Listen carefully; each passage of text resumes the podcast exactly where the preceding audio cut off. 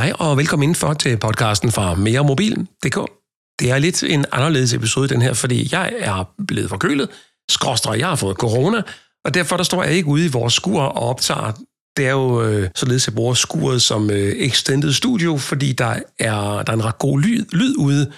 Men øh, nu bliver det simpelthen for koldt, når jeg har det sådan, som jeg har det i kroppen, så nu er jeg rykket ind på kontoret, og du må lige mm, ja, tage med, at rumakustikken her, den ikke er så god, som den normalvis er. Jeg holder den kørende på næsespray og panodiler, og forhåbentlig godt humør og en lille pause en gang imellem, så går det, men ja, jeg er blevet lidt isoleret fra resten af familien.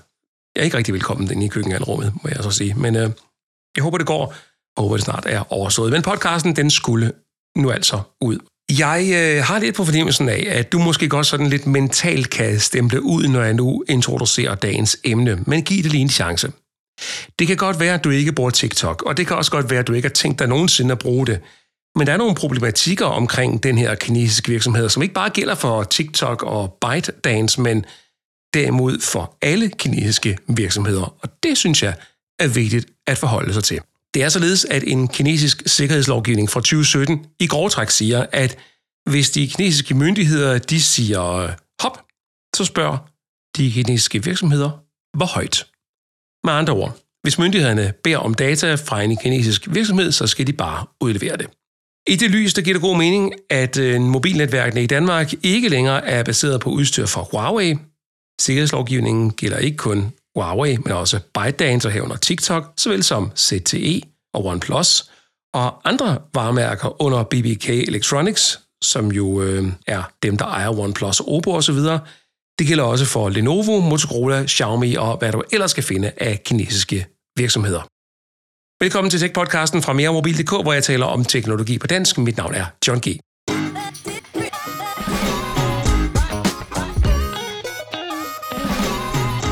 Senere i den her episode, der kan du gætte den mystiske lyd og vinde et mere mobil krus. Spredning af falske nyheder og informationer, massiv datahøst ude hos brugerne og ikke mindst frygten for, at den kinesiske regering via TikTok spreder egne budskaber og interesser eller ligefrem bruger data til at forfølge TikTok-brugere som en trojansk hest, det er blandt bekymringerne, når vi taler om TikTok. Dertil kommer så lovgivning i EU, som øh, platformen har det lidt svært ved at overholde, og så er der dokumenteret overvågning af kritiske vestlige journalister. Det er en overvågning, som ejeren af TikTok ByteDance har indrømmet. Du kan spole tilbage på nettet og søge efter Forbes og TikTok tilbage i december. Men lad os lige få på plads til at starte med, hvad det der TikTok egentlig er. Det er ganske simpelt en app, der leverer endeløse, korte videoklips. Et format, som har spredt sig til øh, Instagram og YouTube, der hedder formatet bare Reels og Shorts. Klippene, jeg medgiver dem, de er utroligt underholdende, men samtidig er det også en øh, motorvej med døde IT-kalorier, som er stærkt afhængighedsskabende. Hvis du som jeg har prøvet at have TikTok på telefonen, så vil du opdage, at hvis du kl. 22 om aftenen, inden du skal i seng, starter med at sidde og scrolle TikTok, så er klokken pludselig 1 om natten i løbet af no time. Det er simpelthen så afhængighedsskabende, som øh, jeg aldrig har oplevet en app værende før. Målgruppen for TikTok er unge. De bruger rigtig meget tid ind i appen, og øh, mange tænker slet ikke over, at de deler data med nogen, når de installerer appen, altså blandt de unge. I 16-17 års alderen, der bruger danske unge omkring en time om dagen på TikTok. Det viser en undersøgelse fra byrået Hearts and Science. De har lavet undersøgelsen sammen med Norstat. Om lidt, der kan du møde en ekspert, som lever af at rådgive virksomheder og myndigheder på verdensplan om for eksempel Kinas spørgsmål. Men inden da, lad os lige få nogle flere fakta om det der TikTok. Tidligere der har undersøgelsen Internet 2.0 dokumenteret, at TikTok er designet til at høste data fra brugerne. TikTok er den app blandt alle SoMe-apps, der henter flest data ud af telefonerne. Scoren i den her undersøgelse var 63,1. Bare lige for at sætte det i perspektiv, så er der en russisk app, der hedder VK. Den kommer på anden pladsen med en score på 62,7. Og de her tal, de skal så sammenholdes med industristandarden, der er 28,8, og her under den grænse ligger i øvrigt Facebook.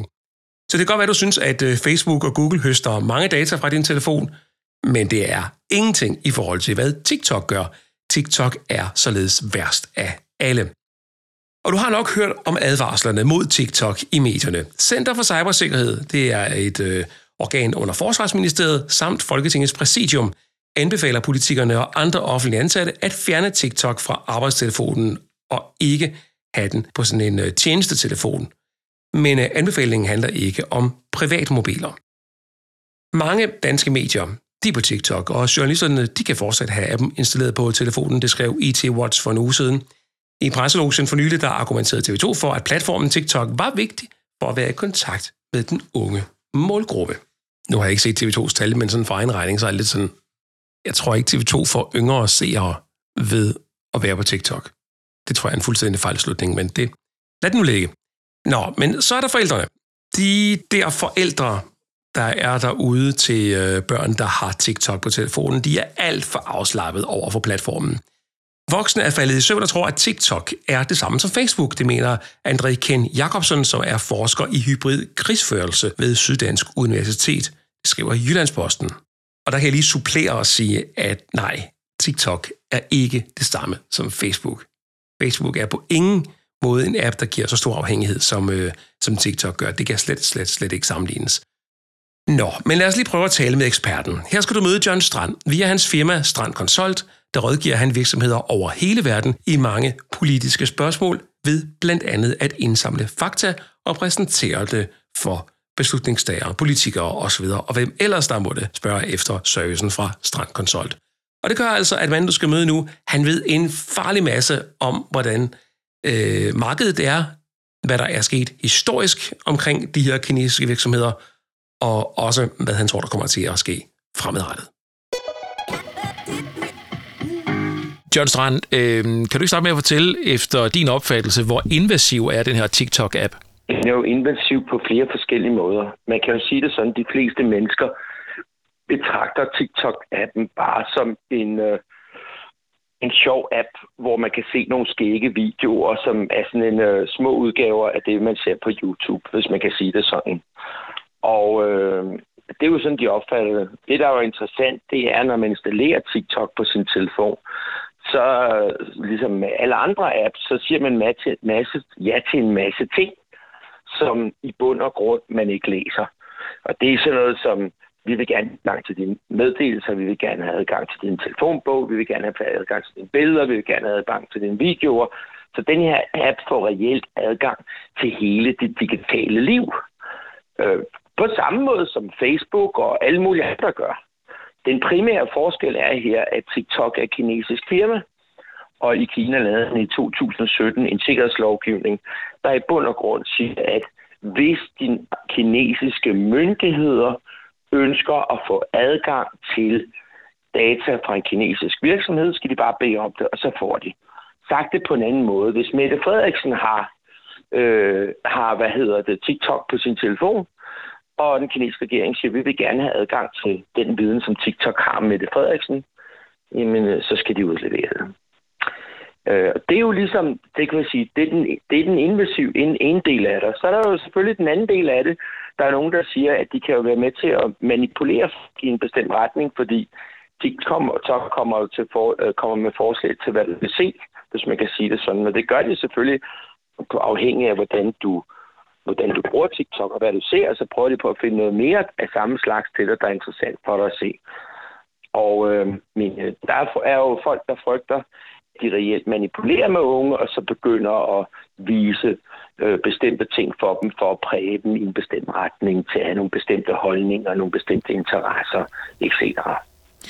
Men John Strand, nu er det jo sådan, at øh, TikTok de ikke er så nemme at få i tale omkring den her sag, men det de dog har sagt, det er, at øh, de føler sig øh, misforstået øh, i medierne i øjeblikket, og at de nu gerne vil have nogle møder med, med folk på, på Christiansborg. Øh, kunne det ikke bare være, at det er os, der er alt for skeptiske, og de øh, rent faktisk har rent med i posen, og de er blevet misforstået? Nej, bestemt ikke. Der er jo mange spørgsmål, som TikTok ikke vil svare på. Man kan jo for eksempel spørge dem, hvad er deres holdning til menneskerettigheder i Kina? Hvad er deres holdning til øh, det, der sker i Hongkong?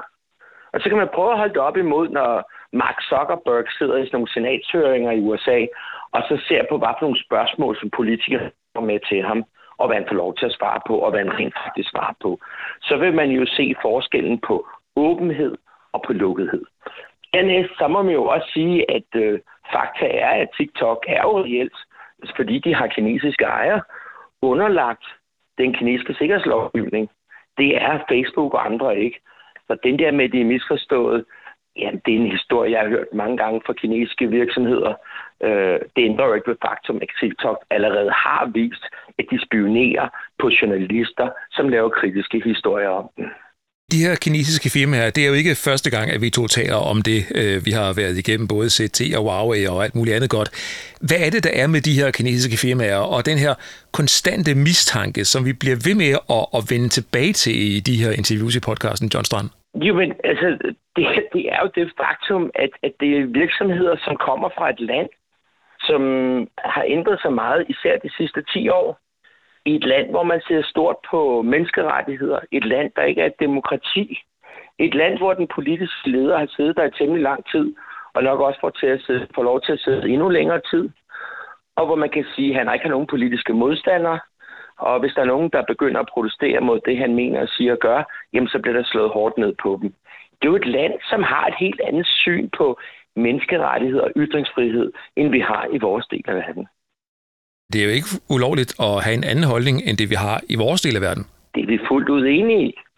Men, men, men faktum er, at kinesiske virksomheder har faktisk friere mulighed for at gøre ting og sager i Danmark, end danske virksomheder har i Kina.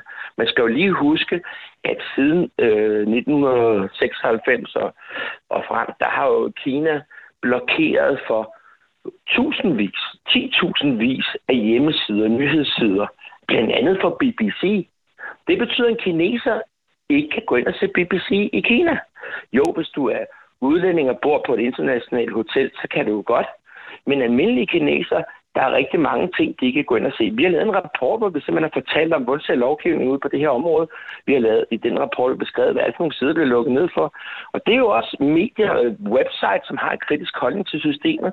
Jamen deres websites bliver der bare lukket ned for i Kina.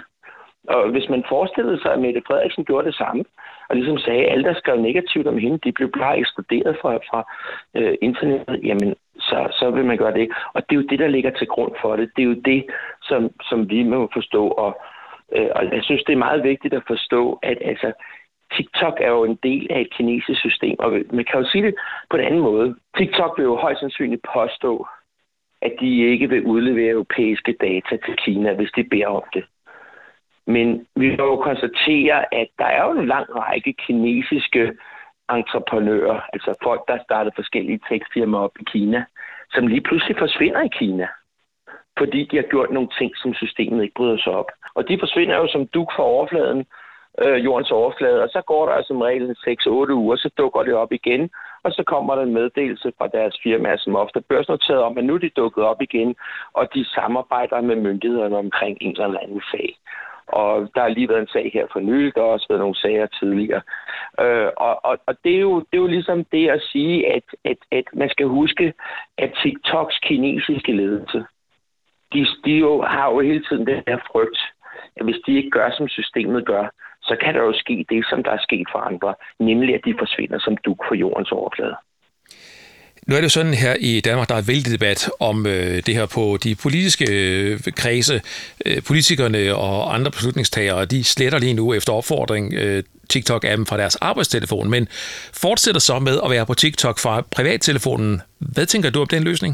Jamen, jeg vil jo sige, at det er jo, det er jo, de, de giver jo stadigvæk adgang til deres digitale liv og, og, og det der, om, det, om de kun har adgang til deres forretnings, din forretningsmæssige information, der er på deres telefon.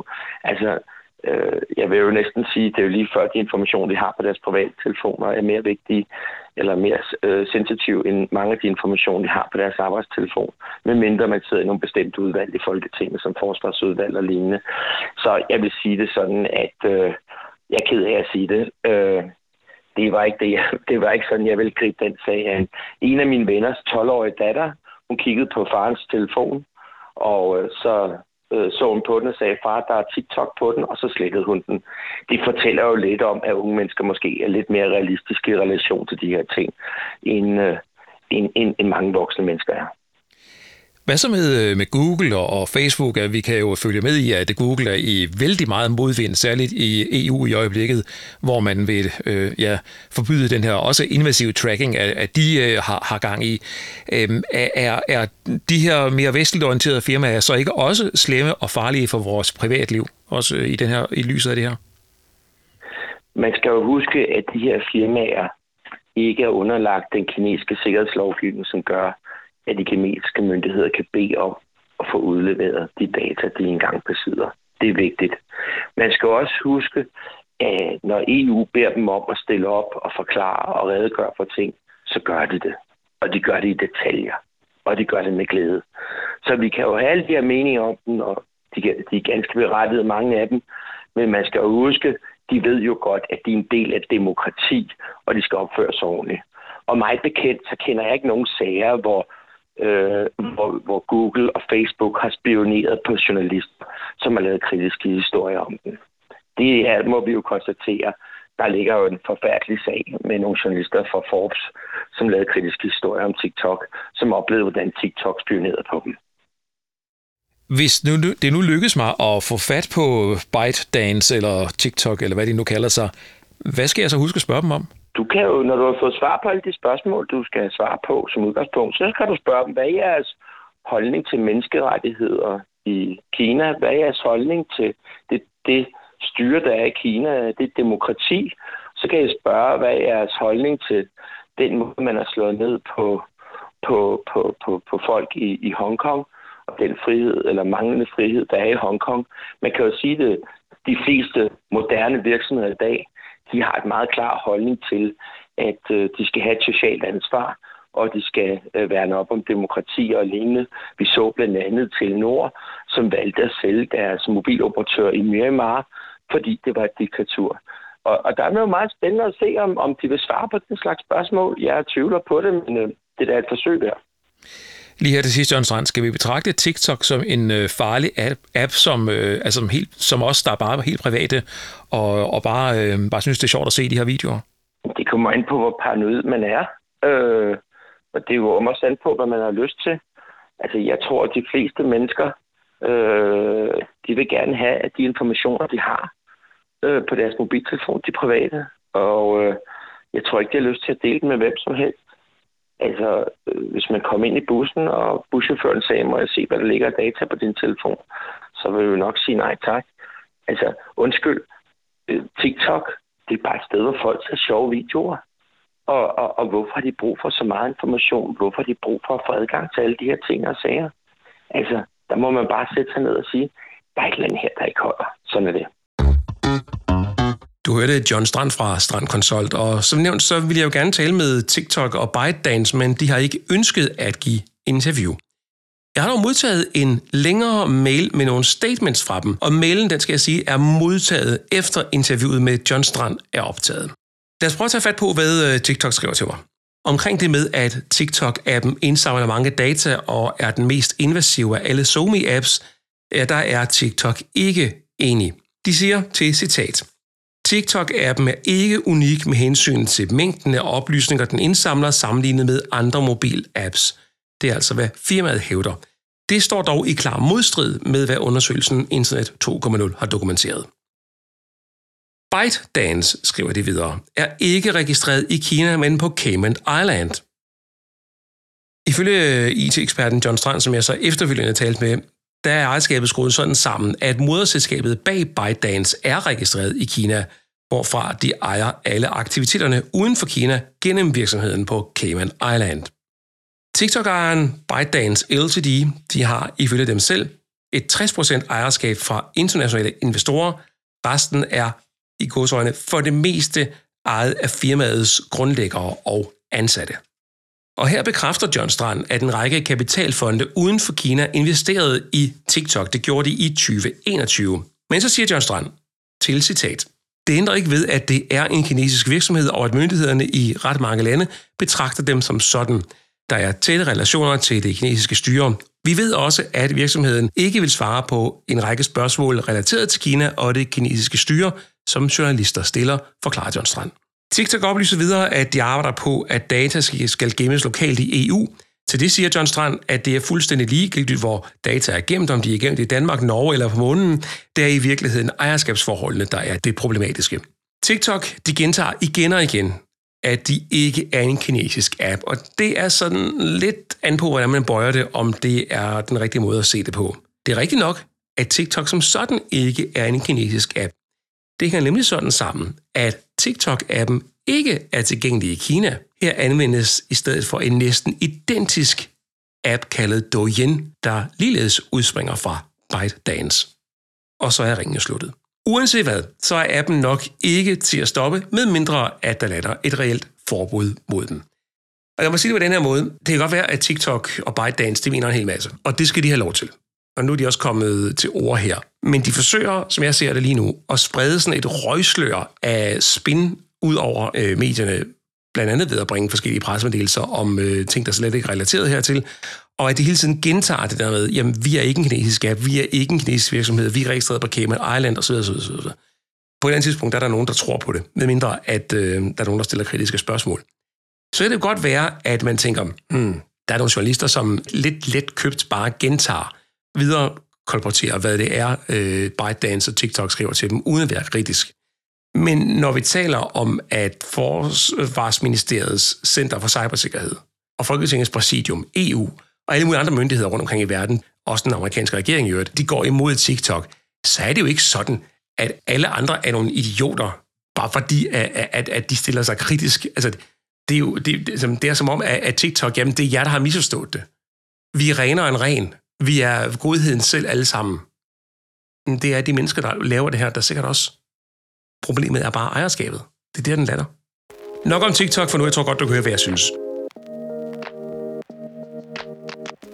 Nu skal vi afsløre den mystiske lyd. Hvis du gætter rigtigt og sender mig en mail, har du mulighed for at vinde et mere mobil krus. Her er den mystiske lyd fra den seneste episode. Retfærdigvis skal jeg sige, at jeg fik ikke så mange mails den her gang, men jeg medgiver også, at lyden den var svær. Jeg har for eksempel en mail her fra Jørgen Jensen, der skriver, Hej John, gætter på, at lyden i podcasten er fra chatprogrammet ICQ. Det lyder sådan, når man modtager en besked. Jeg har også fået en her fra øhm, et par fyre, der selv laver en podcast, og så kan vi samtidig lige bruge lidt, øh, lidt tid på at reklamere for dem. Hej John, tak for en god podcast. Jeg er 100% sikker på, at lyden er notifikationslyden, der tikkede ind i beskedprogrammet ICQ. Og så øh, foreslår han, at hvis jeg får mange produkter til test og ikke har tid til at rode med dem, så vil min marker Preben og jeg godt aflaste dig lidt. Vi har en podcast, hvor vi sætter fokus på den positive side af gaming. Så øh, lad mig give det videre her til dig, der lytter med, at hvis du er interesseret i gaming og synes, at titlen Gamle Mænd i Nye Spil, det lyder tillokkende, ja, så er der øh, god mulighed for at høre om anmeldelse af spil. Jeg tænker fra nogle, øh, nogle voksne. Det skal jeg jo lige her sige. Jeg ikke selv har noget hørt den endnu. Nå, men øh, de vil gerne teste en telefon. Øh, skriv endelig øh, tilbage, hvis det er interessant. Det er, der er faktisk mange, der skriver til mig, hvis jeg ikke har, ikke har tid nok, så vil de gerne hjælpe. Um, that is not how it works, men, men, men tak for budet. Øh, bortset fra ovenstående, så fortsætter det gode arbejde. Vi ser altid frem til en ny episode fra Mere Mobil.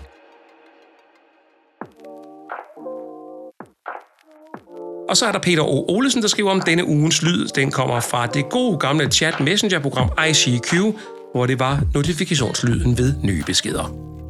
Og I har svaret fuldstændig korrekt alle sammen. Jeg har trukket lod, og vinderen er Jørgen Jensen. Tillykke med kruset, Jørgen. Jeg sender en mail til dig. Og som altid, når vi er ude på nettet, så er der selvfølgelig nogen, der har taget sig kærligt af for eksempel de gamle lyde fra ICQ. Her kommer et lille remix.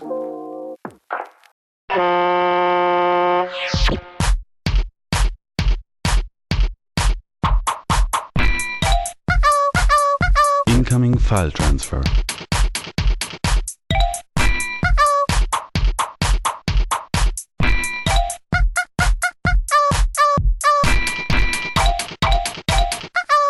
Så lad os lige få historien om ICQ med, nu vi er i gang. ICQ var den første instant messaging-tjeneste øh, på internettet. Den blev lanceret i 1996 af det israelske firma Mirabilis, og det var jo en af de første til at tillade brugerne at chatte i realtid med venner og familie online. ICQ var en af de mest populære mm, tjenester i slutningen af 90'erne og i begyndelsen af 0'erne, og var kendt for sin karakteristiske uh-uh-lyd. Og så var ICQ i sådan skruet sammen, at man fik et unikt brugernummer, og det var det, man skulle dele med andre for at finde hinanden på tjenesten. ICQ var en pioner inden for funktioner som muligheden for at sende filer og have en away-besked, når brugeren ikke var online. ICQ blev øh, solgt i øh, 1998 til AOL, American Online, for mere end 1 milliard dollars og har siden mistet populariteten i takt med fremkomsten af tjenester som MSN Messenger, Yahoo Messenger, WhatsApp, Facebook Messenger, Snapchat osv. osv.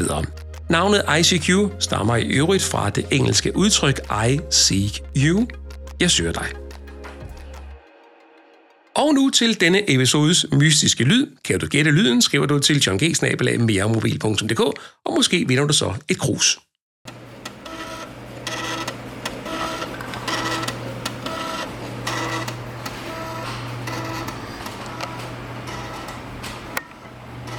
Send mig en mail med dit svar inden den 20. marts 2023.